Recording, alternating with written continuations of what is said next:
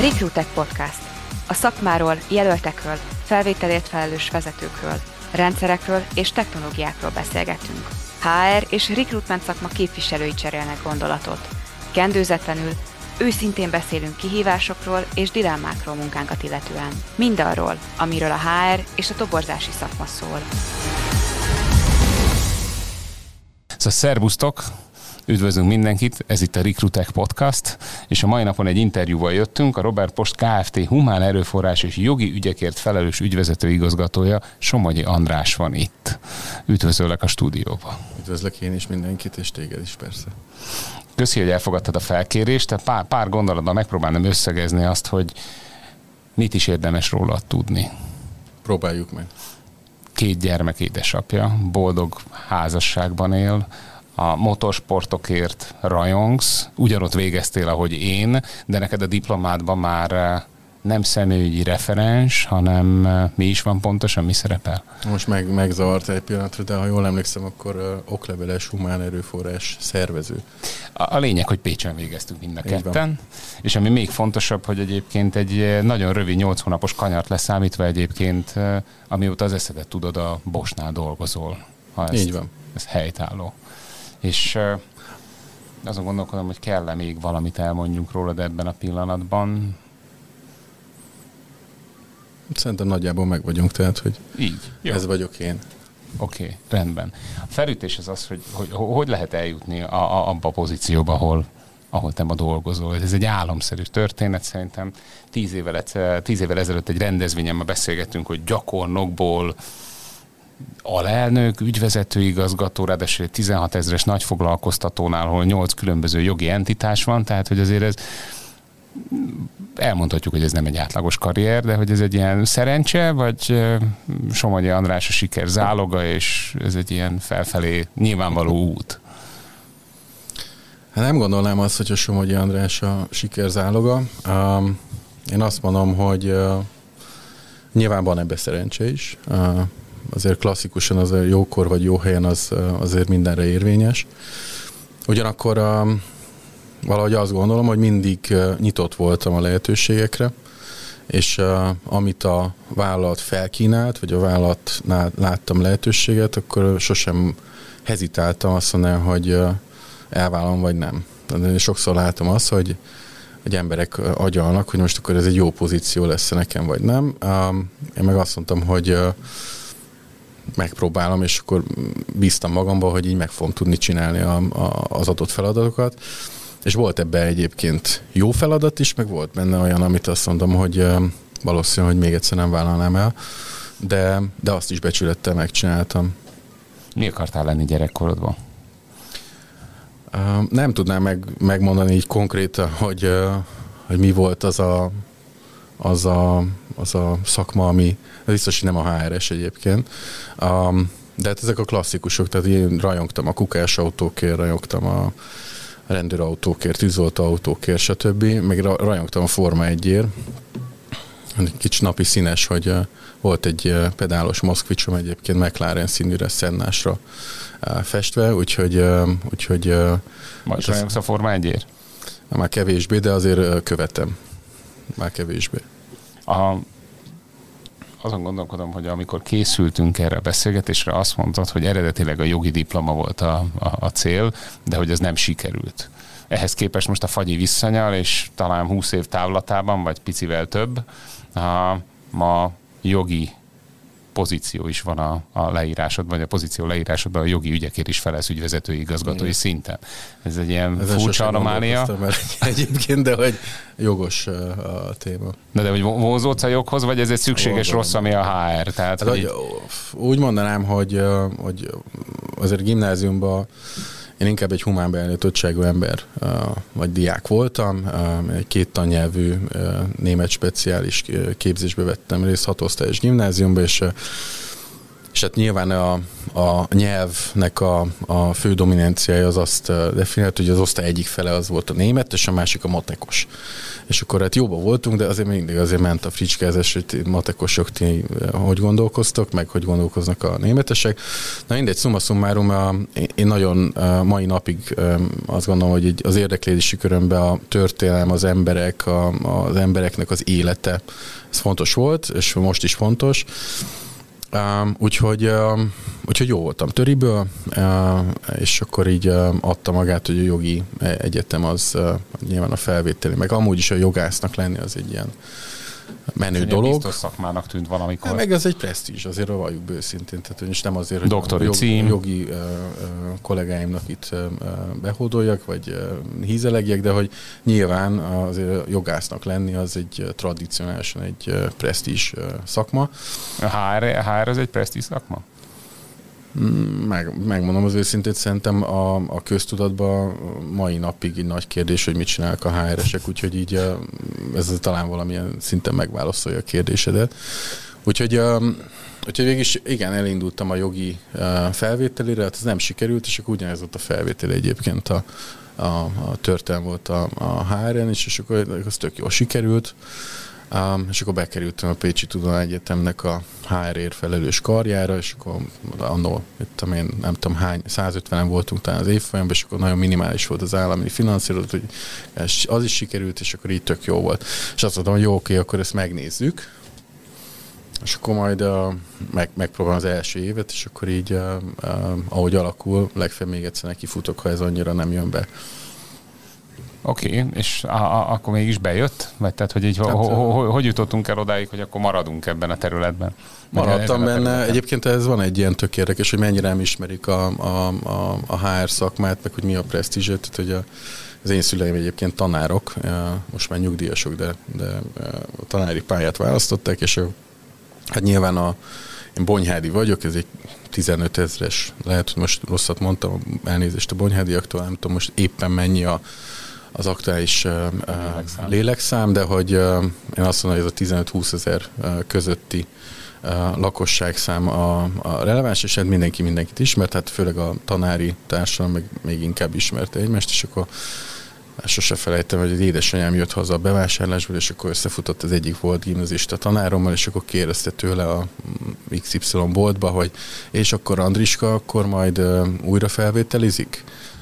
Szép. És akkor mondta jó anyám, hogy hát nem, hogy jól érzi magát, és hogy tetszik neki a dolog, úgyhogy nekem bejött egyébként, és hozzáteszem, egyébként nagyon sok jogot tanultunk, úgyhogy nekem ez így, ez ennyi egyébként a, a munkajog világa és a varázsa, az Oké, okay, de tudsz paragrafusokat felmondani a munkatörvénykönyvéből? Nem, nem, tudok, nem tudok, de van olyan kollégám, aki ebben nagyon-nagyon jó, és én nekem van egy jó megértésem a munkajoghoz, de nem hiszem, hogy az én feladatom lenne az, hogy fejből küldjem a munkatörvénykönyvét. Abban bízom, hogy eljutunk odáig, hogy kiderül, hogy mit csinál majd HRS, de hogy az, az egy fontos. De azért még itt a karrier szakaszaidat azért azt szeretném végig szaladni, vagy átszaladni rajta. Uh, első naptól a Bosch. Igaz? Tehát Bosch gyakornoki program, és, és o, o, oda kerülsz. A, melyik, melyik lokációra kerültél? A 60-ba kezdtem.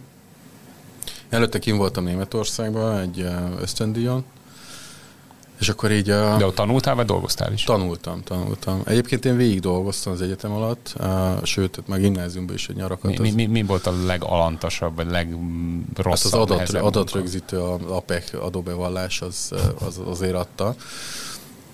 De egyébként én nem tudnám azt mondani, hogy most alantos, van alantos munka, szerintem ez az alaptézisem, hogy így a munka az egy feladat, és a feladatot el kell végezni és, és ha jól elvégzünk valamit, akkor ez egyébként meg egy jó érzés is tud lenni.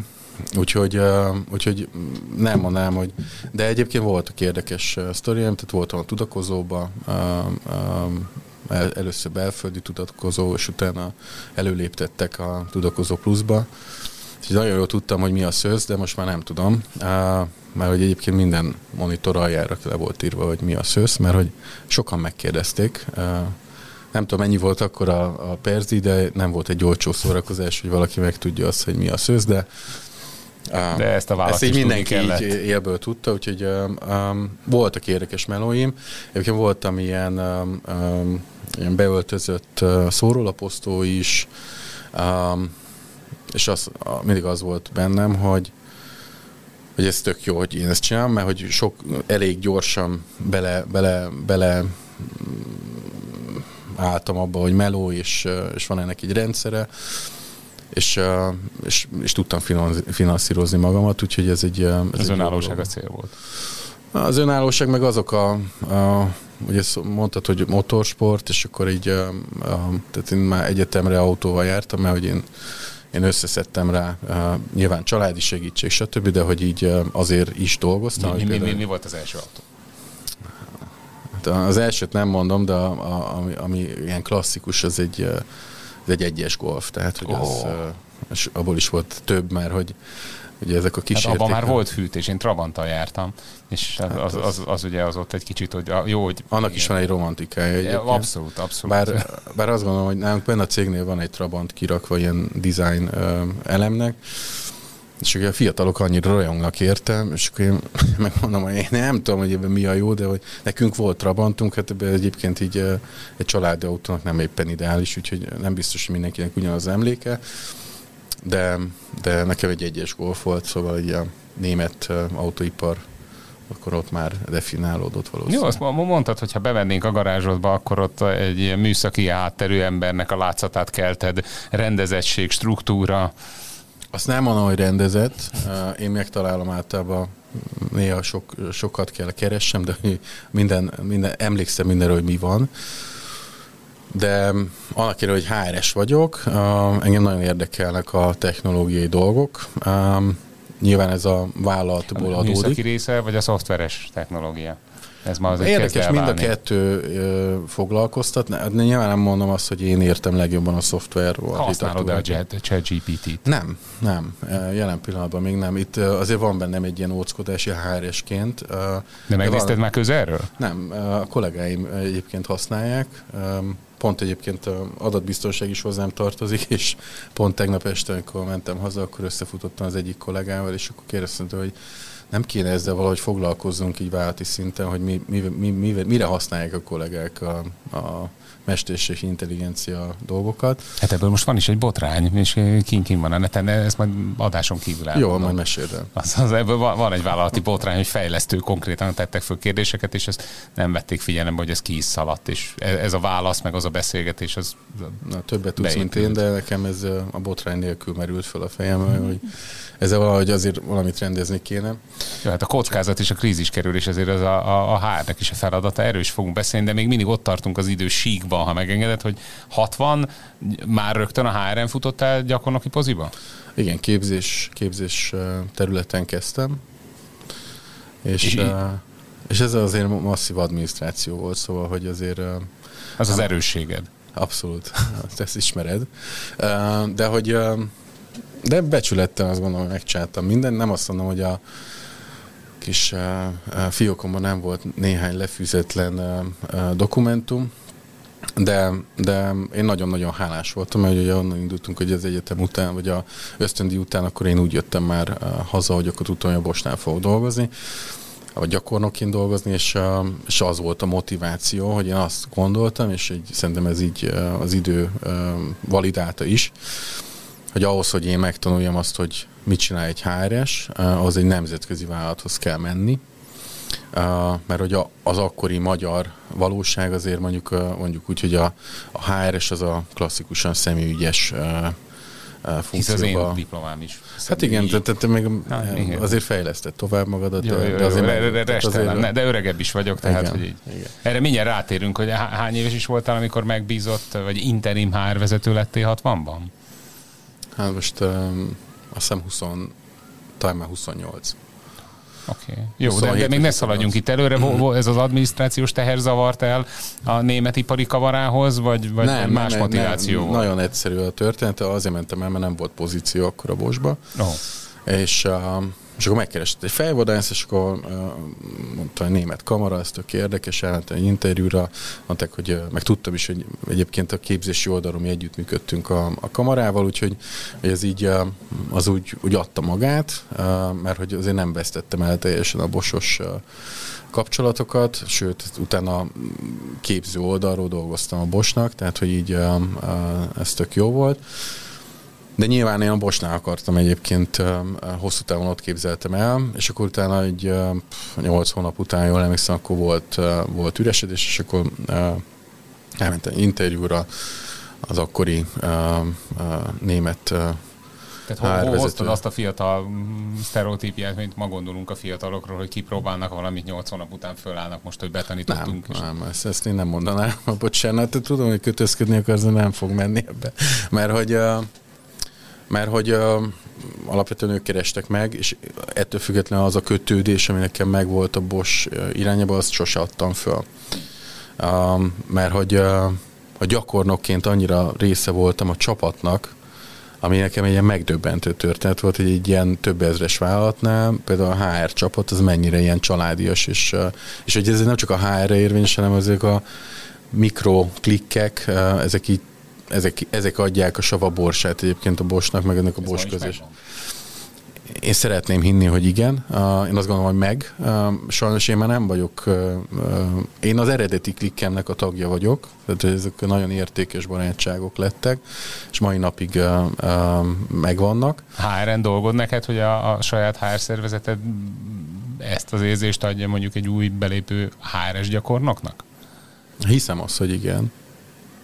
Azért, azért elég nagy baj lenne, hogyha egy ilyen a HR terület egy ilyen kiközösítő, hogy jött egy új, akkor azt ja, nem, újoncként nem, nem, kezeljük. Van 16 ezer ember, azon nem, arra nem beszélgetünk, hogy mekkora a teljes HR szervezet, itt mondjuk a, a, a payroll-t ne, nem hozzácsapva, de hogy azért ez egy elég nagy szervezet, ha, ha csak lokációnként nézzük, akkor sem kicsi csapatokról beszélgetünk. Hát nem, de azt mondom, hogy telephelyenként kb. ilyen, ilyen 30-40 fő a, a HR szervezet, és akkor van egy országos HR terület, ami, ami 20 fő, tehát egy országos szinten ez kiad bőven egy 100 fős szervezetet, és akkor van mellette ugye a HR szervizünk, ami hát azért most már elég nagy, mert hogy neki nem csak Magyarország, hanem közép-kelet-európa szkópja, úgyhogy, úgyhogy ez egy nagyobb terület már gyakran előfordul, hogy 28 éves eh, fiatal titánoknak adnak hárigazgatói pozíciót eh, a, a Bosnál, én 2500 fős gyárakban. Akkor, akkor nagyjából a 60 is hát ez ekkora volt. Hát nem tudom, lehet, hogy egy kicsit, mert talán nagyobb, de nem tudom, őszintén nem emlékszem rá, hogy hányan voltunk, de az biztos, hogy több ezres. Uh, és uh, hát a válaszom az az, hogy uh, szó-szó. És hát a sztorit uh, uh, úgy kibontva, Um, ugye akkor ez egy interim HR uh, vezetői pozíció volt, ugye az előző HR igazgató elment, és akkor a, a a jövendőbeli az később jött, és akkor volt egy gap, amit be kell tölteni. És hát az akkori gyárigazgató, a, a gazdasági gyárigazgató, hát egy kicsit ilyen kulisszatitok, de hogy minden megpróbált, hogy hát valaki nagyon tapasztalt embert hozzon átmenetibe, de hát ez nem jött össze. És akkor utolsó előtti nap, még akkor távozott a, a, az előd, a, akkor így behívott, hogy akkor ő úgy döntött, hogy hát rám gondolt, de hogy hát nem, nem végleges státusz ez, hanem interim, mert hogy én még, ugye ez a németül Zizi noch zu jung, hát hogy ez a maga még túl fiatal, és hogy nehogy kiégjem. De én az, arra is, sokak, sokakban egyébként ez egy ilyen felesérzés lett volna, bennem egyébként semmilyen felesérzés nem volt. Én, én végtelen hálás voltam, hogy egy ilyen lehetőséget kaptam, ilyen időssel, és és ez egy olyan belső motivációt generált, hogy, a, hogy az a reggel héttől este tízig én végignyomtam azt a hát közel fél évet, és hogy valószínűleg akkor, akkor definiálódott bennem, hogy oké, tehát hogy én, én ezt szeretném, mert hogy az volt az első olyan, olyan pozíció, ahol azt mondtam, hogy oké, tudok alkotni. És ez egy jó érzés. Hát, az, az, az mennyire alkotás, mennyire kreatív számodra? Szerintem nagyon, nagyon. Tehát, hogy a, ha, ha valaki, a, tehát az, azt szerintem a személyügy, ahol így totál struktúrákba gondolkozunk, a, a HR ennél nekem sokkal többet jelent, uh, mert a HR az a, alapvetően az, hogy valahogy kifürkészük, hogy mi lesz jó a munka, munkavári körnek.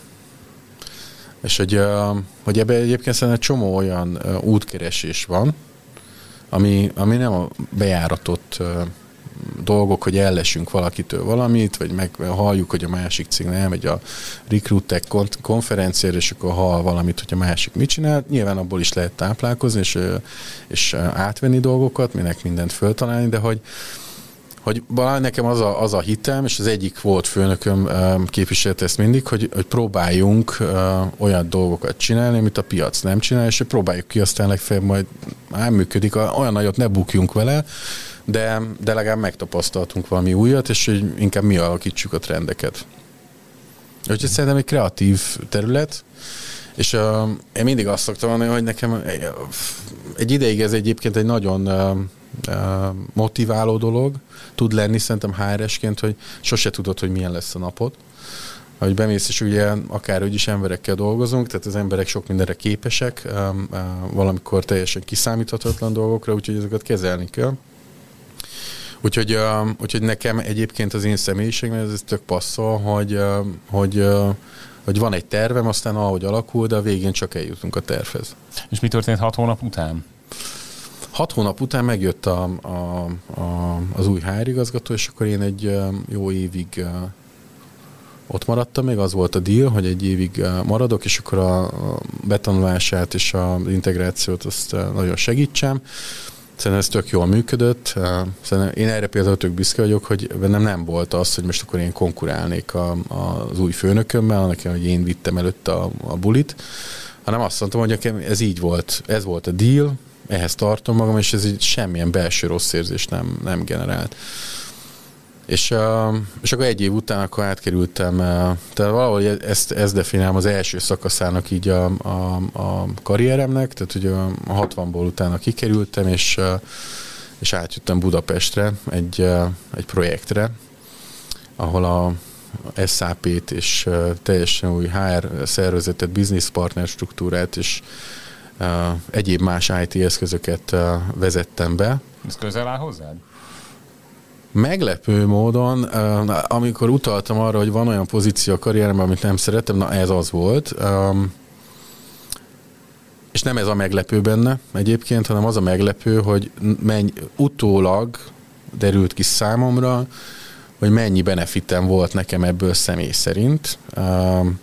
Mert egyébként klasszikusan nem, nem egy, nekem ez a, azt most így uh, Lasterheftet, Pflichterheftet uh, definiálunk hónapokon keresztül, és uh, paraméterezzük a rendszer, teszteljük, stb. stb. Uh, hát ez nem feltétlenül az én uh, elsődleges preferenciám. Um, Úgyhogy ott volt olyan nap, amikor azért hogy lementem a, a garázsba, és beszálltam a kocsiba, és mondtam, hogy komolyan, mert megint ez.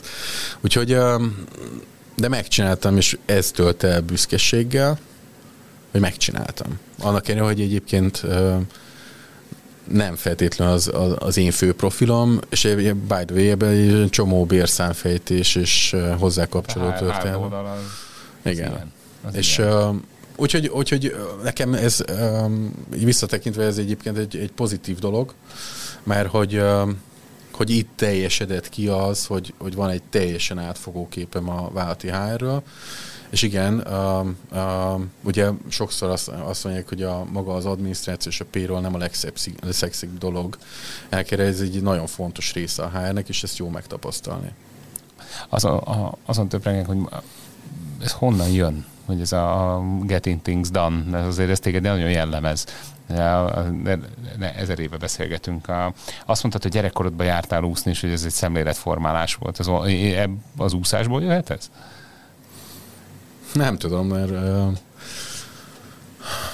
hát az úszás az egy, az egy nyilván egy olyan korszaka volt az életemnek, ami, amire a rendszerre és a kitartásra biztos, hogy nevelt sőt személyiségből is sokat adott hozzá, mert ezt tudni kell rólam, hogy amikor édesanyámik elvittek el az első úszóedzésre, akkor a edző bácsi, aki azért nem arról volt híres, hogy a legérzékenyebb figura a városban. Általában az edzők, igen. A, akkor mondta az édesanyja neki, hogy, hogy kedves XY, a, nagyon érzékeny ez a gyerek. És akkor így nézett rá, teljesen le, lefagyott, és akkor ez egy ilyen családi sztori egyébként, hogy azt mondja, hogy még érzékeny, mint a bátyja. És akkor mondta anyám, hogy igen.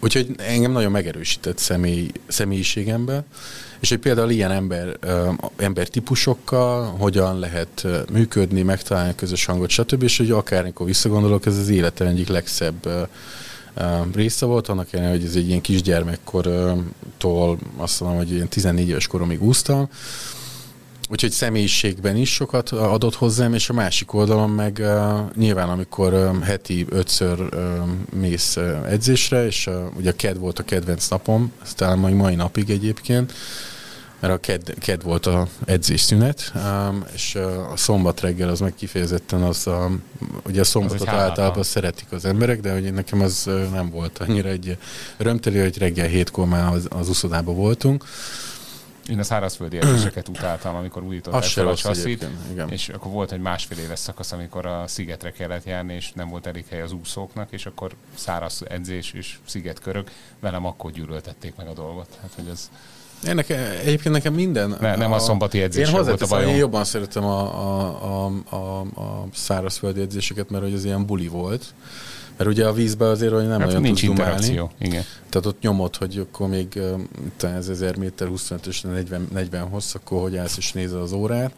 Uh, úgyhogy uh, úgyhogy uh, én, én szerettem, és a csapat, ami szerintem egy, egy zseniális dolog volt, mert hogy uh, ugye megvoltak a korosztályok, és hogy egy, egyszerre volt az edzés, tehát tök mindegy, hogy valaki ifi volt, vagy uh, mit tudom, delfin, uh, mert hogy a nagyok segítettek, támogattak, és persze szivattak is. Tehát, hogy ez hát de húztak van. is, hogy... Igen. Úgyhogy mai napig van, van olyan, pont most volt egy ilyen találkozásom egy volt úszó társammal, aki, aki egyébként most HR szakmában mozog.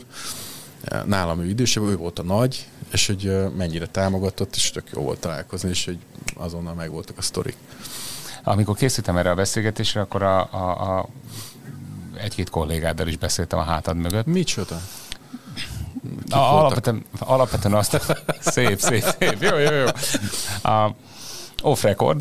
A felvetés az az, hogy egy, egy olyan ember képe rajzolódik ki, aki egyébként szinte állandóan kezébe tartja a, a baltát, mert, mert egyébként ha kell, akkor gond nélkül használja is, de egy elérhető, nyitott, és a, ami többszörösen visszajön, hogy mindenről tudsz. Tehát, hogy ilyen zavarba ejtő részletekig vagy képbe dolgokkal. Ez, ez, ez mennyire tudsz azonosulni?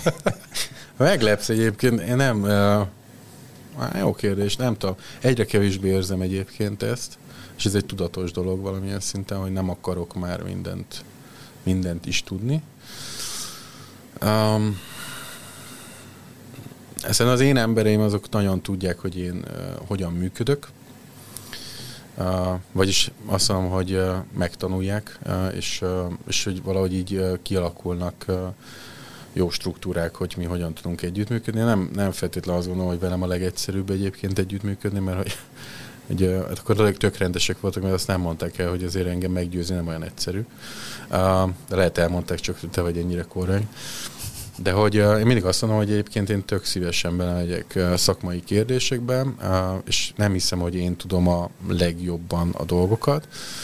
Az kétségtelen, hogy ennyi tapasztalat és ilyen vált ismerette, amit én a Bosról tudok, és hogy az egész sztoriát 2006-ra visszamenőleg, valószínűleg vannak olyan információk a birtokaimban, vagy a birtokomban, ami, ami nem mindenkinek van meg. És néha kevés ez... ilyen kolléga dolgozik a 16 ezer munkatárs között, aki most már 20 éve van a Bosnál? Én még nem vagyok 20 éve. Hány éve vagy a Bosnál, bocsánat? Hát relatív. Egyébként 2010-től számolódik az én hivatalos loyalty szempontból, mert hogy uh, ugye volt még egy szünetem, tehát hogy volt egy uh, 2009-ben egy fél éves szünetem, tehát ilyen kis kiugrók voltak azért de hogy azóta elég, elég stabilan Na jó, de hogyha összeadogatjuk itt az éveket, azért, azért Igen. De nagyon nem lőttem félre. Nem, nagyon nem, de, de hát te is háros, nem matekos. Köszönöm. Szóval a felvetés az az, hogy, hogy, hogy arra a kérdésre nem választottam, hogy sokan vagytok el Bosnál, tehát hogy a, ugye ez a hosszú távú foglalkoztatás, ja, megtartás, vagyunk, ez egy izgalmas kérdés. De sokan vagyunk, de nyilván egy ilyen növekvő szervezetnél, amiben a, a Bosch azért az utóbbi, azt mondom, hogy a válság után...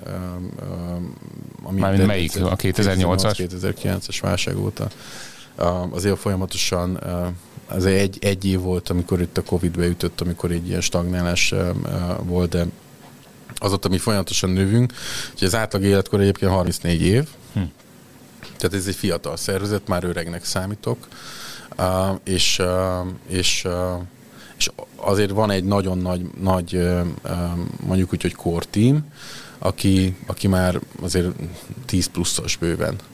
Um, és akkor nyilván vannak fiatalabbak, frissebbek, tapasztaltak, akik a piacról jönnek, tehát hogy igazából vegyes a kép, de, de én hiszek abban, hogy, hogy, hogy mondjuk az én saját körömet, amikor én elkezdtem a HR-en dolgozni 60-ba, abból azért még nagyon sok kollega itt vagy ott, a boson belül mozog, tehát hogy itt dolgozik. Tehát hogy szerintem ez egy jó dolog.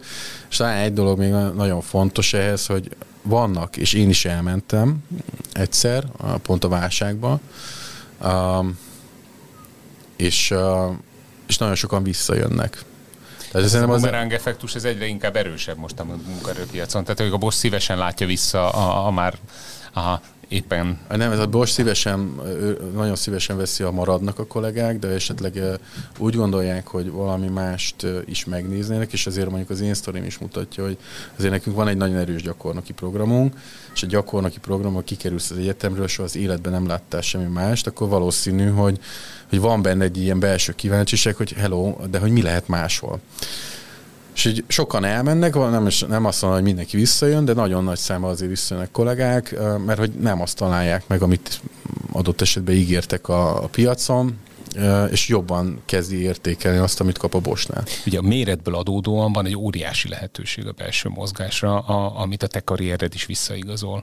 18.300 fővel, 8 entitással, 6 városban már lehet játszani azzal, hogy hova megyek. Ez a belső munkaerőpiac, ez most egy forró téma a HRM belül, hogy hogyan lehet generálni a mozgást, hogy ne elhagyják a kollégák a vállalatot, hanem akkor vállalaton belül találjunk egy új, új lehetőséget neki a szakmázhatunk is, hogy ennek mennyi buktatója van, hogy a vezetők nem engedik az embereket, vagy ilyesmi, vagy hogy mekkora átjárhatóság van a jogi entitások között, ugye az is kérdés, ezt tudom, hogy ez nálatok is egy kihívás, de te magad is voltál ezután a körután még Miskolcon is, ami egyébként ez sokat elmond, hogy tehát akkor voltál Budapesten, voltál 60-ban, voltál Miskolcon, oda is költöztél?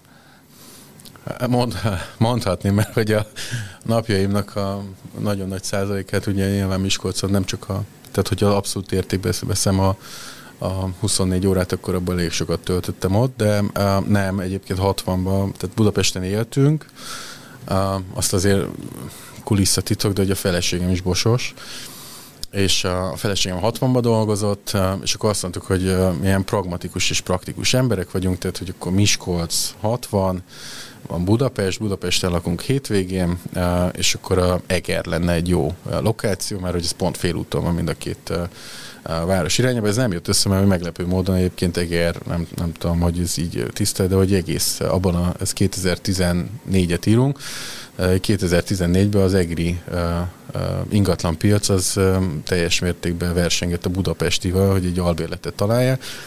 Úgyhogy is nem találtunk, úgyhogy 60-ban találtunk egy, egy albérletet, és akkor azt kivettük. Ja, a feleségemnek nettó 5 perc volt a munkahely, nekem... De ennél... akkor miért nem Miskolc, és miért nem ő autózott? Hát, nem, nem, nem, ez, ez, ez, ez nem volt szép ez a kérdés, megyek nem tovább. Tudom, hogy, Jó, bocsánat. Én azt gondolom, hogy, hogy én akartam Miskolcra menni, úgyhogy nekem kellett vállalni ezt, a, hmm. ezt az áldozatot, úgyhogy, úgyhogy az egy tök érdekes dolog volt. Volt egy kaland is nyilván, hogy nyilván az ember költözik, ez a két lakiság. Először gondoltuk, hogy nem kell két mosógép, meg nem tudom micsoda, vagy hétvégén cipeljük a, a dolgokat. Aztán két hét után mondtam, hogy én veszek egy mosógépet, nem fog ennyit cipelni. Úgyhogy ez egy jó sztori volt. És mennyi időt töltöttél Miskolcon? Kerek egy évet. És ennek mi, mi, mi volt a célja, és, és arra a kérdésre nem válaszoltál végül is, hogy ez a belső mobilitás, ez mennyire működik a Bosnál, akár entitások között, vagy tehát, hogy ezt a forgatást, ezt me, me, mennyire ritka nagy, ez, vagy mennyire... Nem, nem ritka. Az, azt nem mondom. Tehát van egy, két dimenziója van ennek, van egy ilyen nemzetközi mobilitás része, nemzetközi kiküldetések, Szerintem az egy egész bejáratott, bosba beégetett történet. Nyilván, ha kompetenciát építünk fel, új projekt jön, stb., akkor sok esetben kiküldünk egy kollégát, dolgozik az adott telephelyen, ahol, ahonnan hozunk terméket, vagy, vagy, vagy egy új generációt, hogy ezt betanulja, meg legyen a, a kompetencia. Úgyhogy ez, ez egy tök jól működő dolog, vice versa, ide is jönnek. De is Magyarországon ez most működik, vagy nem működik? Magyarországon azt mondom, hogy nem optimális. Nem... Dolgoztak rajta, hogy jobb legyen? Dolgozunk rajta. Szerintem egyébként nekünk az is kihívás ekkora növekedésnél, hogy, hogy adott lokáción belül működjön a rotáció és akkor itt fél mondattal említette, de nyilván benne van az, hogy, hogy így bármilyen vezető azt mondja, hogy oké, okay, hogy rotáljunk, mert nem tudom, de hogy ha nekem föl kell venni mondjuk 20% plusz embert évente, akkor örülök, hogyha vannak fix embereim, és viszik a bizniszt. Van kulcsmutatótok erre? Rotációra? Nem, nem, a belső munkaerőpiaci áramlásra. Mennyi pozíciót kell betölteni a össznyitott pozícióba belülről? Nincs nem mérjük így eh, be a És. Lesz? Elviszem magammal. Ugye a német vállalatoknál csak azért feszegetem a dolgot, mert ugye van ez a kvóta, hogy például a diverzitás, a diversity témában nem akarnék nagyon messzire menni, de hogy a, ugye ma, ma maradjunk csak az a, a egyik alap problémán a Magyarországon, ez a férfi-női arány, és ugye a, még a Merkel érában elindultunk ebbe a 20%-os kvóta, hogy legalább a vezetők 20%, ugye transzparens egyelő fizetés, és hogy azt gondolnám, hogy a, a alapvetően egy német vállalati háttér erről, erről kell. És ma már van olyan magyar vállalat, aki azt mondja, hogy a összes nyitott pozíciómnak a 30%-át szeretné belső dolgozóval betölteni. Ami nem, nem mondom, hát, hogy jó vagy ez... rossz, inkább csak kérdeznek, hogy 16 ezer emberrel már azért lehet játszani ilyen rendszer szintű dolgokat.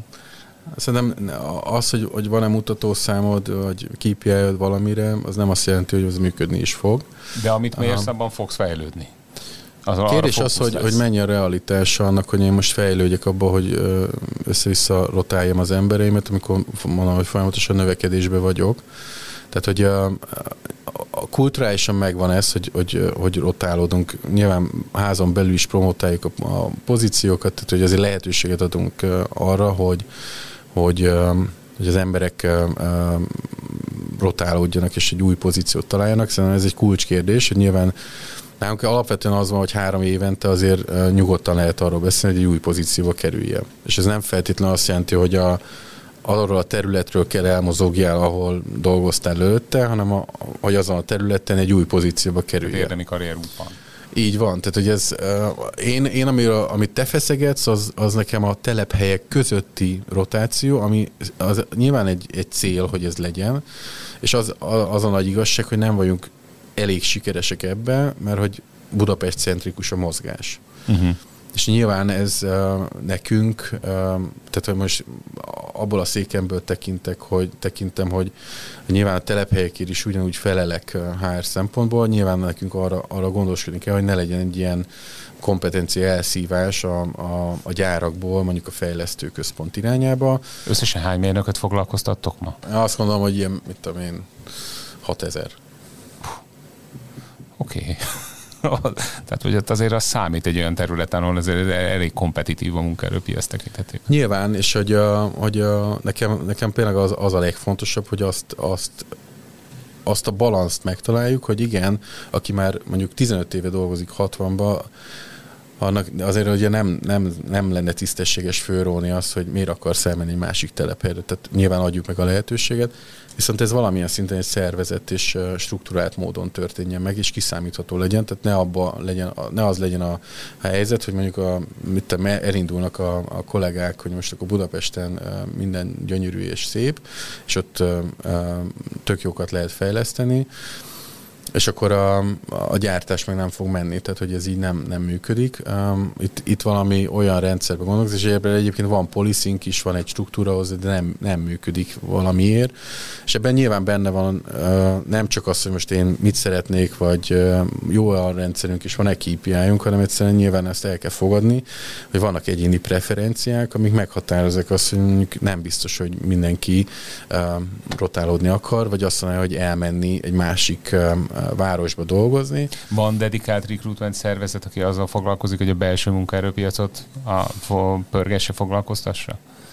Nincs így dedikálva az, hogy most csak és kizárólag. De, de, de ugyanúgy kezeljük, ugyanabban a recruitment szervezetben, és ugyanoda kanalizáljuk őket. Tehát, hogy ja, most nincs... van, van, van, van, látok arra egy trendet, hogy egyébként a vállalatok belül kijelölnek dedikált recruitet, aki akár belső fejvadászatot is megvalósít. Ez az, az nálunk nem működne. Tehát az, ez palota, kulturálisan nem fél Palota forradalom lenne a menedzsment, Ki a menedzsment oldalról?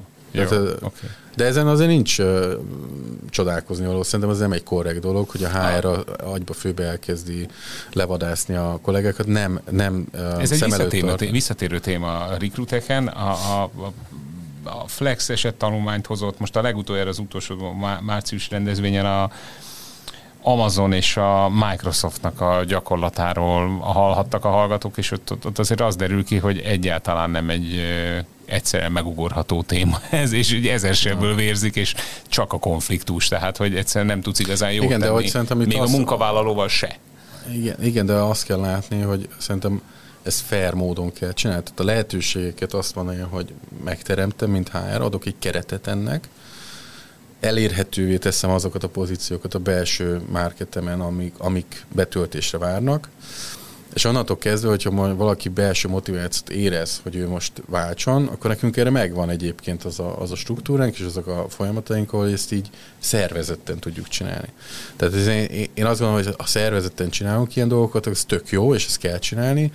A, az adhok és um, kvázi úgy kezel, tehát azt szerintem az nem normális, hogyha azt mondjuk, hogy én úgy kezelném most a, a, a hatvai telephelyet meg a Budapesti telephelyet, hogy két totál különálló jogi entitás, egyébként azok, um, de hogy így semmilyen szinten nem venném figyelembe az üzleti érdekeit egy, egyiknek vagy a másiknak, és ugyanúgy ilyen teljesen externál hiringként kezelném a, a bosos kollégákat. Tehát, hogy így nekünk ez, ez egy fontos történet a, szalad az idő. A karrierre kapcsolatban még két kérdést akarnék neked szegezni. Egy, hogy Miskolc után rögtön jött ez a országos HR igazgató és egyben az adriai régióért felelős HR igazgató is, majd később Bulgária, tehát hogy ez, ez onnan rögtön a következő lépés volt, és ez adta magát, vagy hogy ho, ho, hogyan történt ez? És, tehát ez a, a, már érkezünk meg a jelenkorba. Ez az egy év, ahogy mondtam, ez a két-három év a, a mi rotációs intervallumunk, tehát az egy év az, amit Miskolcon töltött, az nyilván nem így volt tervezve. Tehát, hogy a, hogy az élet sok esetben így felülírja a terveket, tehát itt is ez történt, de nekem az már tudatos volt, hogy egyszer majd országos hárigazgató szeretnék lenni, hogy mikor, ezt én teljesen flexibilisen kezeltem, de azért mentem már el tudatosan mindazáltal, hogy, hogy volt is kedvem hozzá, és motivált voltam, és meg akartam tapasztalni egy, egy új szervezet a Boson belül, de hogy nyilván az volt bennem, hogy minél több telephelyet ismerek, annál inkább egy valid lehetőség leszek a menedzsment szempontjából, hogy egy országos HR pozíciót betöltsek. Úgyhogy így mentem el Miskolcra, és akkor utána úgy hozta az élet, hogy jött ez a lehetőség, és akkor, akkor úgy kezdtem, hogy országos AR plusz az Adria régió is benne volt. Ugye ezek volt jugoszláv országok. Később jött a, a Bulgária, az ilyen 2020 magassága, és akkor 2021-től van ez a plusz funkciónk, többen többen vagyunk ebbe a cipőbe, hogy ügyvezetők is vagyunk a budapesti telephelyre, plusz uh, van egy uh, funkciális pozíciónk, ami az én esetemben ugye ez a regionális HR uh, funkció. Ezt mondtad, hogy a 60 időszakban volt olyan, hogy 14 óráztál is. E, ez már egy hány órás állás? Annyi, amennyit rászánok. Okay, Tehát, hogy ez egy olyan, olyan kérdés, hogy... Hiszel a négy napos munkahétbe, és nem hiszek benne, őszintén szólva, legalábbis a, nekem nem realitás. Én az és öt napba se férek bele. Pont a, a, az asszisztensemmel beszélgettem, és akkor mondta, hogy uh, uh, szoktam, hogy mondjuk uh, valaki fölhívja, és mondom, hogy oké, okay, akkor valamikor találkozzunk, és akkor, akkor szólok az asszisztensnek, hogy akkor legyen már egy időpont valahogy, hogy tudjak beszélni mondjuk a Toldi Gáborral, és akkor mondta, hogy de mikor? Hát mondom, két héten belül, és akkor most pont mondta, hogy ilyet már ne ígérgessek, mert hogy, hogy júniusban már nincs időpontom. Úgyhogy, úgyhogy azt gondolom, hogy itt, itt azért rám, rám van bízva, hogy, hogy ezt a komplexitást hogyan menedzselem. Nyilván itt tudnék napi 20 órát is dolgozni, mert lenne annyi feladat. Um, az már az én döntésem, hogy dolgozok-e annyit, és hogy, hogy van-e az a pont, amikor azt mondom, hogy oké, nekem ez a keretem, és ugye az elején mondtad a bemutatásnál, hogy van két gyermekem, igen, ez lenne a következő kérdés, hogy ezt munka magánéletben ezt hogy, hogyan adod el otthon, és hogy mi, mi, mi, mire Vannak idő? fix pontok, amit azt mondom, hogy így szent és értetetlen, például az esti fürdetés. Tehát, hogyha mondjuk nekem az van, hogy esti fürdetés ilyen fél nyolc magasságban, addigra mindenképpen hazaérek.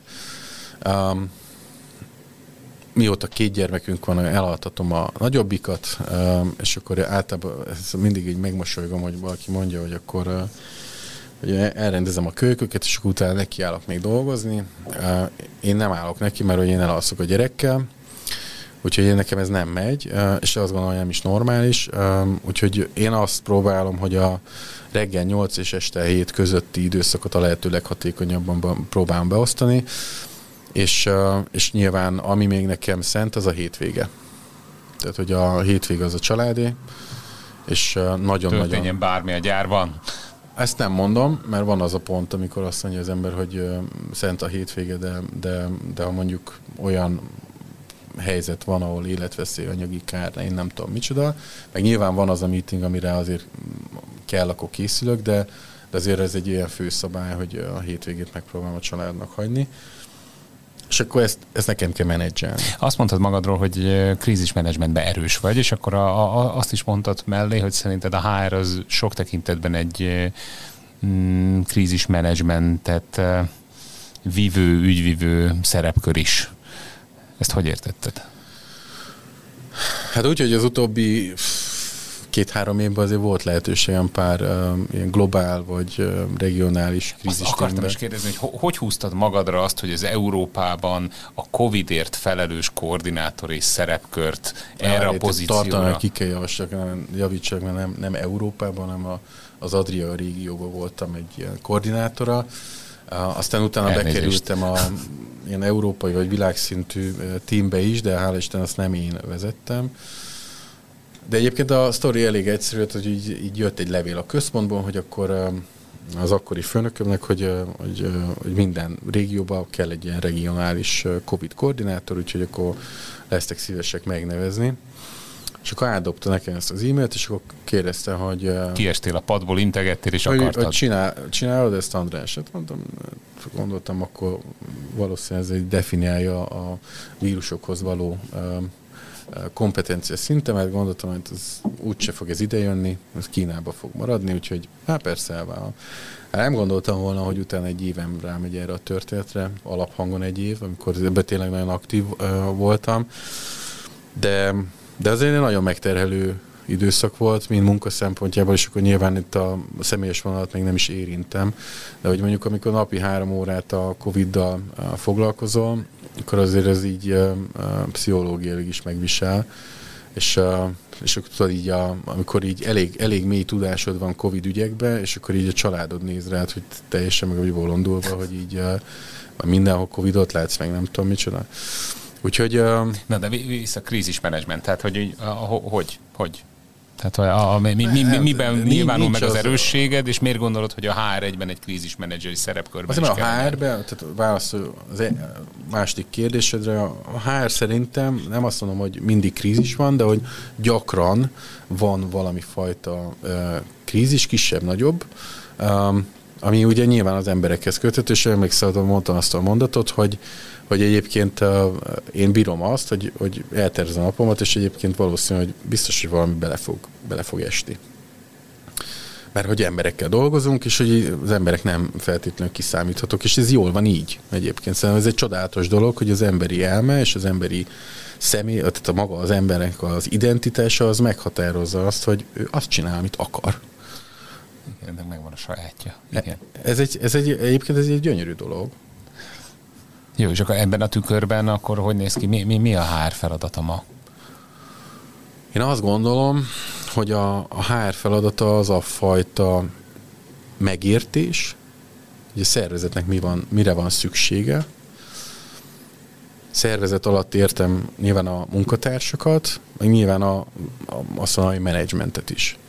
De nyilván nem azért megyünk, hogy jó, totál jól érezzük magunkat, tehát nem ez, ez az elsődleges cél, hanem az, hogy produktívak és, és, és sikeresek legyünk üzlet, üzletileg, és ha ez működik, akkor egyébként valószínűleg mindenki azért jól is fogja érezni magát, tehát ez nem egy hatodlagos történet, hanem azért az elő van, hogy jól érezzük magunkat a munkába, és azt csináljuk, ami, amihez van kedvünk és így legyünk pro- produktívak. Szóval nekem, nekem az a, az én, én ideológiám, hogy valahogy arra törekedjünk, hogy a lehető leginkább megértsük, hogy mire van szükség a munkatársaknak, több pénzre, 40%-os infláció van, kevesebb munkára, mert nagyon sokat kell dolgozni, tehát hogy így, így, így well-being, jól akarom érezni magam, ezek így mind jönnek, nem? És, és attól ezek lennék elégedettebben, hogyha ha most már vegán étterem is lenne, vagy, vagy akár nem tudom, fagyi is lenne a gyárban, tehát hogy, De tehát, hogy ez, a, ezek mind nem, hangok. Nem, figyel, nem figyeltél.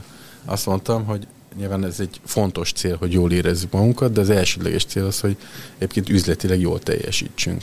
És akkor utána jöhetnek azok, és hogy konkrétizálj, meg próbálsz beugratni, de nem fogom hagyni magamat, de hogy a, a, ha megértjük azt, hogy például amit mi mondjuk HR oldalról kigondolunk, és akkor sokszor az van, hogy a HR azt gondolja, hogy ő most kigondolta a világ legkreatívabb és legjobb dolgát, és akkor utána csodálkozunk, hogy hát ez, ez nem is tetszik az embereknek, um, és hogy mondjuk, ha valamit mi kigondolunk, akkor azt hogyan validáltatjuk a szerzettel, és hogyan találunk szponzorokat a menedzsment részéről is.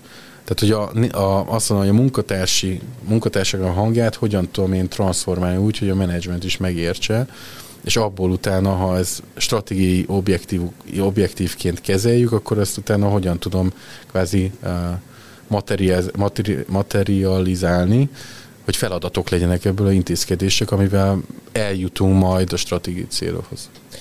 Mi a top három prioritás most a HRM a Bosch csoportnál? Hát nyilván a növekedés az továbbra is, mert ezek most elég ilyen közhelyek lesznek, mert konkrétan mindenki ugyanezt fogja mondani. Tehát azt gondolom, hogy a felvétel továbbra is egy fő téma, a második téma az nyilván a lojalitás és fluktuáció kérdése, tehát hogy ez, ez szintúgy szerintem mindenkinek az agendáján ott van, ha az első nincs, is, akkor a másik biztos.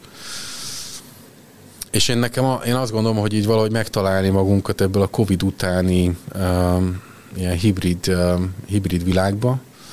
Én azt gondolom, hogy egyébként ez nem csak a Bosnál, de hogy így a, a HR világban, lehet, hogy túlzok, de hogy én hiszem azt, hogy, hogy ez a következő öt évet azért így meg fogja határozni, hogy egy olyan új standardot létrehozzunk, ami, ami mindenkinek megfelel.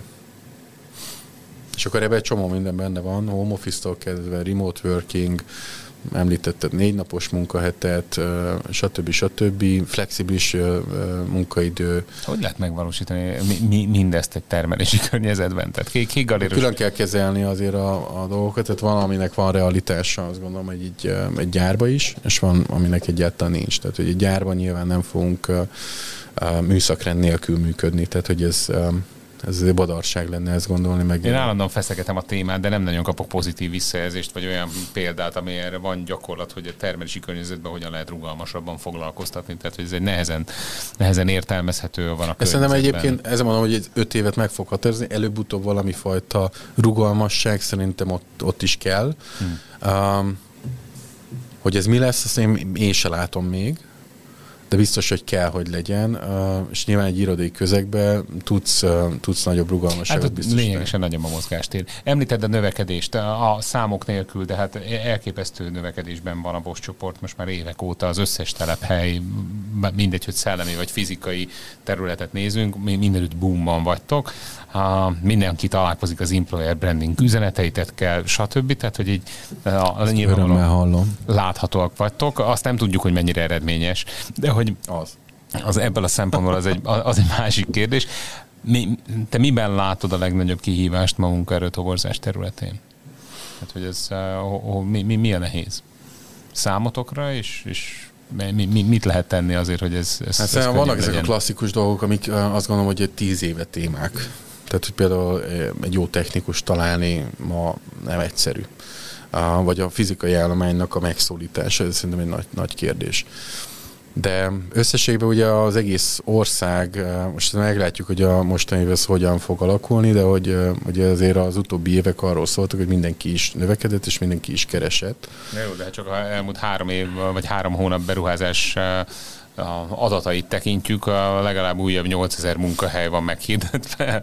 A... Hát ez kérdés, hogy milyen időszávon. Tehát, ugye... Hát itt 24-25-re ezek a gyárak biztos, hogy nyitni fognak, miközben egyébként... Hát nyitni fognak, az nem azt jelenti, hogy első évben annyi emberük lesz, tehát hogy a meglátjuk, mi lesz a realitás, nem kell mindent elhinni az újságban, amit írnak. Ja, én ezzel messze menőkig egyetértek veled, de hogy a, a, a, a, mégis a felvetés az az, hogy óriási beruházás ösztönzés zajlik, rengeteg beruházás érkezik, újabb munkahelyek, munkahelyek vannak teremtve, miközben egyébként mondjuk Pest megyében egy százalékos a munkanélküliségi arány, e, ország szinten ez 4,2 környékén van ma, de hogy te említed a szakmunkás hiányt, lehet beszélni arról, hogy mérnök hiány is van, tehát hogy azért a sofőr hiány, tehát mindegy, hogy merre nézünk, mindenütt van valami fajta a, olyan jelzés, hogy egyszerűen nincs elegendő ember, mindenki beszél most a harmadik ország beliekről, hogy ez egy csoda pirula, tudunk logisztikai céget, ahol száz fő indiai sofőr van, hallunk uh, gyárakról, ahol indiai mérnökök vannak uh, már a termelésben műszakilag, tehát mi, mit tehet egy akkora vállalat, mint a Bosch csoport azért, hogy ezeket a hiányokat orvosolja? A, van még potenciál a magyar munkaerőpiacban, vagy tényleg nem tudom, Fülöp-szigetekig kell mennünk ahhoz, hogy eh, megoldjuk a munkaerő hiányunkat? Nézd, én nem akarok ilyen, ilyen fajta becslésekben lenni, hogy most mennyi potenciál van a magyar munkaerőpiacban. Szerintem, eh, szerintem ezt mindenki tudja, mert egy 4%-os eh, vagy munkanélkülis ráta az egy teljes foglalkoztatottság. Innentől kezdve nyilván az van, hogy vannak az egyetemisták, és a, azt mondom, hogy azok a a jövőbeli kandidátok, akik kijönnek majd a, az iskola képzésből. Tehát a képzésből. De hát ez a szám is csökkent, tehát évről évre most már 30 ezer vagy 40 ezer ember esik ki a munkaerőpiacról, mert kevesebben lépnek be, és hát épp a héten jött egy hír, hogy a Magyarország most már ebben is sereghajtó, hogy talán még a románoknál rosszabb az egyetemisták aránya a versus az európai átlag. És hogy hát itt hátrébb vagyunk, tehát hogy én ezt értem, ettől függetlenül azt mondom, hogy ez egy forrás. Tehát, hogy ez a szinten maradnék, tehát, hogy nyilván arra kell fókuszálnunk nekünk, mint munkáltatónak, tehát, hogy én, én nem tudom azt mondani, hogy nálunk most nem indul be valamilyen projekt, azért, mert nincs emberünk. Tehát, hogy mi, mi azért talán abban a szerencsés helyzetben vagyunk, hogy a mi munkáltató imázsunk, és az, amit, amit kínálunk, és amit teszünk, mint munkáltató, az egy attraktív dolog, és ezért tudunk fölvenni embereket. Nem azt mondom, hogy minden területre a legoptimálisabb embert tudjuk fölvenni, de hogy ezért összességében hát kevés magyar céget ismerek, aki, aki ekkora mennyiségben tud uh, működni a felvétel tekintetében, és uh, pont most volt egy, egy, egy magasabb szintű vizitünk, és akkor beszélgettünk arról, hogy, hogy hogyan alakulnak a létszámok, stb. stb. És akkor én mondtam, hogy figyelj, mondom, mi egy ilyen, egy ilyen hiring machine vagyunk. Tehát ha mi lassítunk, akkor onnantól kezdve ez olyan, mint egy gyártósor. Tehát, hogy a gyártósort leállítod, vagy, vagy lassítod, akkor a fölfutás ez mindig idő. A kérdés az, hogy megengedhetjük-e a magyar piacon az, hogy mi lassítsunk, vagy azt mondjuk, hogy folyamatosan vesszük fel az embereket, mert hogy addig, amíg el nem érünk egy olyan szintet, amikor azt mondjuk, hogy oké, itt stabilizáljuk ezt a vállalatot, és, és befejeztük. De nem erről számolsz be, tehát hogyha jól értem, a 23-as, 24-es évetek sem erről szól, tehát hogy ez a további expanzió, ez zajlik. Igen, zajlik, tehát hogy folyamatosan keresünk embereket. Tehát Miskolcon nyitok egy új gyárat konkrétan. Miskolcon nem nyitunk gyárat. Ja, bocsánat. Nem, egy, egy, lesz egy bővítés, új, bővítés, bővítés, elnézést, rossz kifejezés, rossz A gyár az, az, az egy más, másik, ez nem egy gyárat nyitunk, hanem vannak bővítések. Úgyhogy, úgyhogy hála Isten tényleg mi abban vagyunk, hogy, hogy, hogy fejlődik a, a szervezet, és hogy egyébként sok esetben itt nem arról van szó, hogy most plusz, plusz beruházás abból a szempontból, hogy új gyár, vagy mit tudom, vannak bérleményünk, és azt, azt cseréljük sok esetben saját épületre. Tehát, hogy azért diverzebb ez a kép. De a lényeg az, hogy azért folyamatosan mi, mi keresünk, növekszünk, és veszünk fel embereket. Azért az hozzátartozik, hogy ebbe az évben egy az előző évekhez képest egy nyugalmasabb élet, évet élünk, Azért nem nincs akkora igény, vagy mert annyira megnyugodott a munkaerőpiac, hogy már nem kell úgy nyomni a gázpedált? Nem, azért, mert inkább azt mondom, hogy van egy látható egy lassulás a növekedésben. Uh-huh. Az még mindig növekedés, tehát hogy azért van egy ilyen, van egy ilyen, mindig szoktam mondani, hogy a mi drogunk az a növekedés, mert hogy, mert hogy ha mondjuk a budapesti fejlesztésre van egy osztály, aki nem növekszik, és a többiek növekednek, akkor totál frusztrációban vannak, hogy úristen, hát most mi nem növekszünk, és akkor mondom, ez miért baj? Tehát mondom, stabilizáld a tímed, építs egy tök jó csapatot, és akkor utána, ha jön egy új projekt, akkor majd megint növekedtek, csak hogy egy tök jó alapra. Úgyhogy mi volt az eredeti kérdésed egyébként? azt, hogy hogyan lehet ezt kezelni, és hogy egyébként a munkaerőpiac tekintetében kevesebb a jelölt, vagy ti lassítotok, és hogy mi az oka attól, hogy ez egy nyugalmasabb? De azért mondjuk az, oké, tehát hogy a, a, a mi portfóliunk azért most már egész vegyes. Tehát hogy azért tudunk balanszírozni, hogy akkor folyamatosan ott legyünk jelen a, a munkaerőpiacon. Egyébként az, az, az vitathatatlan, hogy nehezebb jó embereket találni, és ugye azt mondtam, hogy van az egyetemi kibocsátás, vagy a, a, a szakképzés, ami egy forrás, és utána akkor arra kell berendezkedni, megünk ez a stratégiánk, hogy belső képzéssel hogyan fogjuk tudni azokat a kompetenciákat meghatározni, ami nekünk szükséges. Oké. Okay. Azon gondolkodom, hogy á, említettük ezt a munkáltatói márkát, én szívesen feszegettem volna, hogy ez Úri Hóborte, de azt hiszem, hogy állást foglaltál, hogy nem az. Nem az. Szerintem nem az. Bár ebben nekünk azért sokszor van vitánk hogy az, amit csinálunk, az szerinted szakmailag, stb. Um, Vélemény van. Én, én... én azt gondolom egyébként, hogy uh, nyilván ez egy straté- nálunk ez egy stratégiai kérdés, és az a legfontosabb, hogy uh, amit mi közvetítünk magunkról, mint munkáltató, az azért hiteles legyen. Hmm. Tehát, hogy ne, ne ígérjünk olyanokat, ami, ami nem lesz, és volt már ilyen, belefutottunk ilyenbe, hogy minden autonomous driving, és akkor a, a hiring managerek is elkezdték azt, hogy a, mit tudom, a, egy autonóm rendszerhez ők fejlesztenek egy komponenst,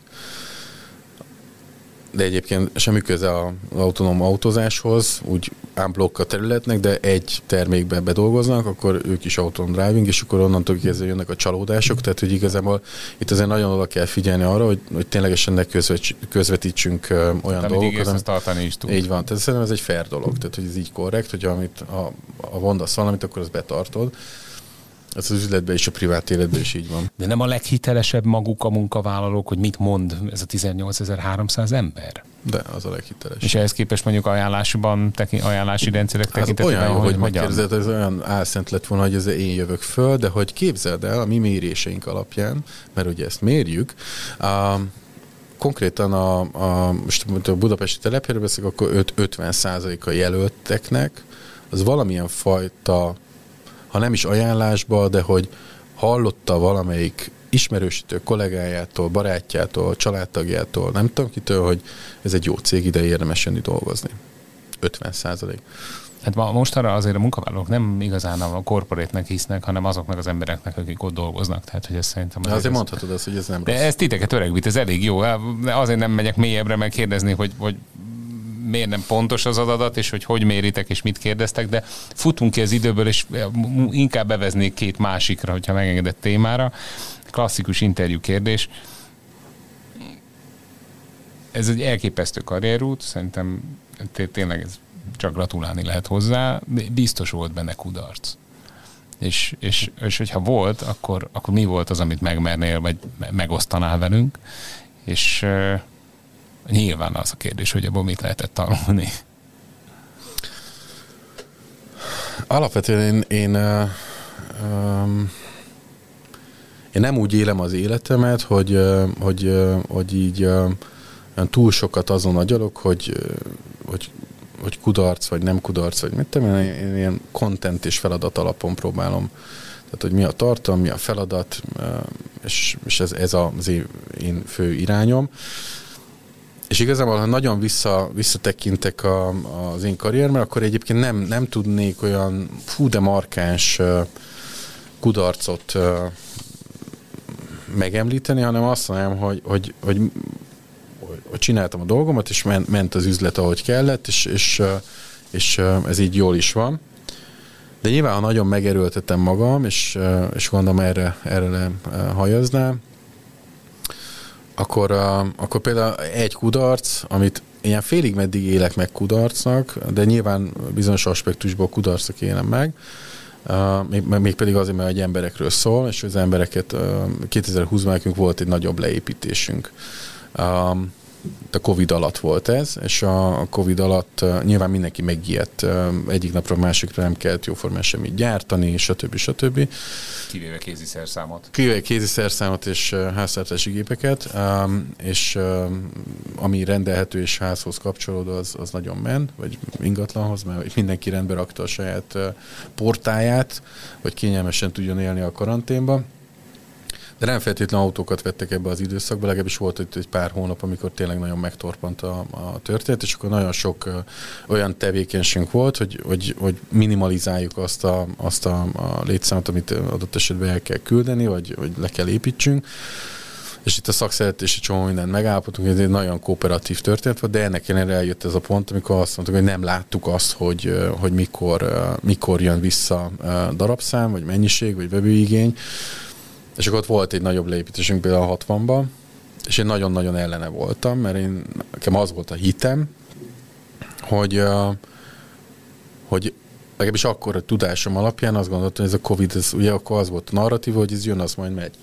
És ha, jön és megy, akkor a vevő igény... Csak kicsit hosszabb volt az idő kontinuitás. Igen, de volt még egy pár, pár ilyen hullám, de hogy a, egyébként a, a fogyasztói szokások, az első megtorpanás és a sok, ami a társadalmat érintette, az nyilván azt mondta, hogy tartalékolás, teljesen más perspektívákra fókuszált társadalom, így nyilván azt mondja, hogy nagyobb értékű beruházásokat eltolták, de mondjuk e-bike-ot nagyon vettek, mert hogy ugye a szabadidős tevékenység, és hogy akkor ki lehetett menni otthonról.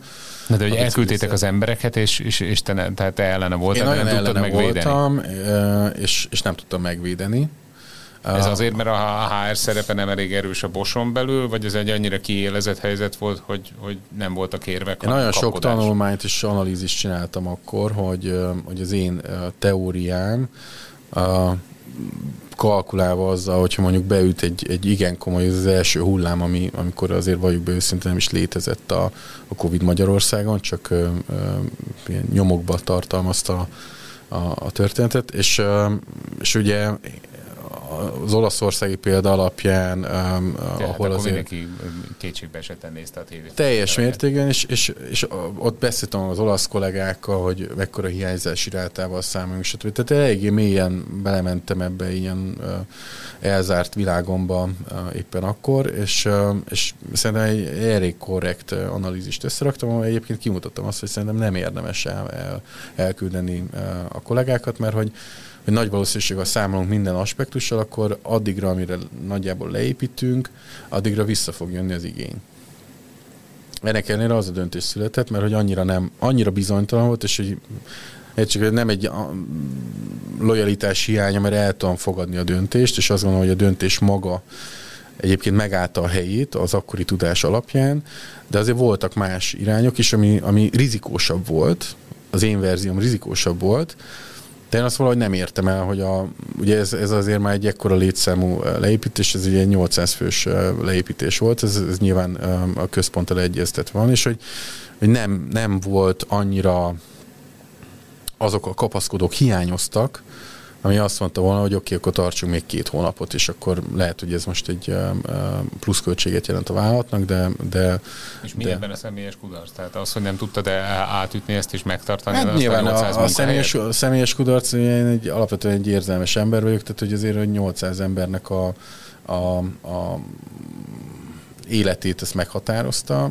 Ez nyilván egy, egy személyes kudarc valamilyen szinten. Nyilván ez az üzletünk része, tehát hogy ez, ez benne van ebbe a pakliba, és hogy sok esetben azért kölcsönzött munkavállalókról beszélünk, tehát hogy ez egy ilyen uh, sztori.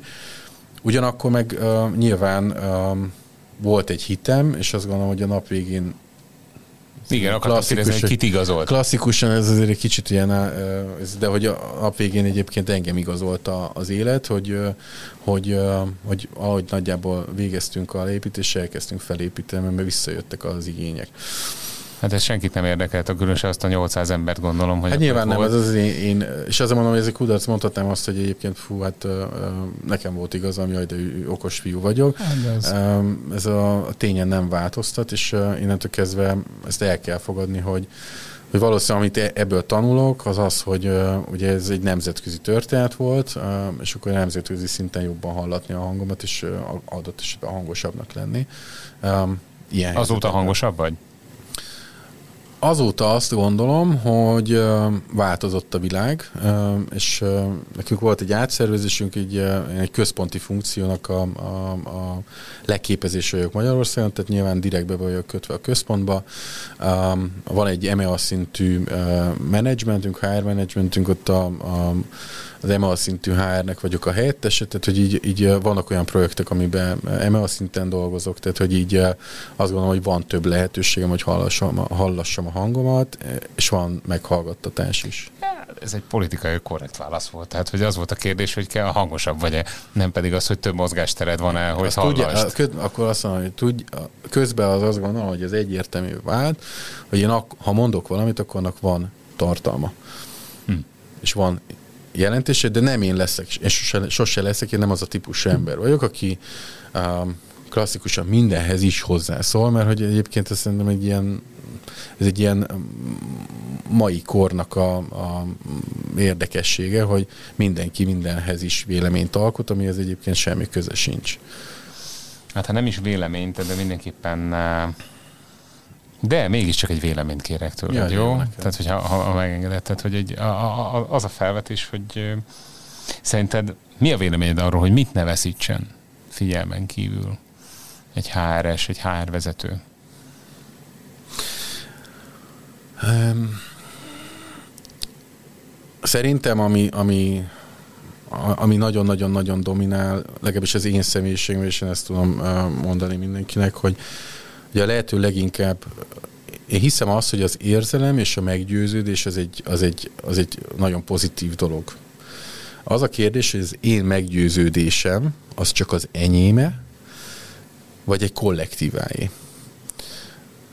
Látom az arcodon, nem, nem nagyon megy át az üzenet.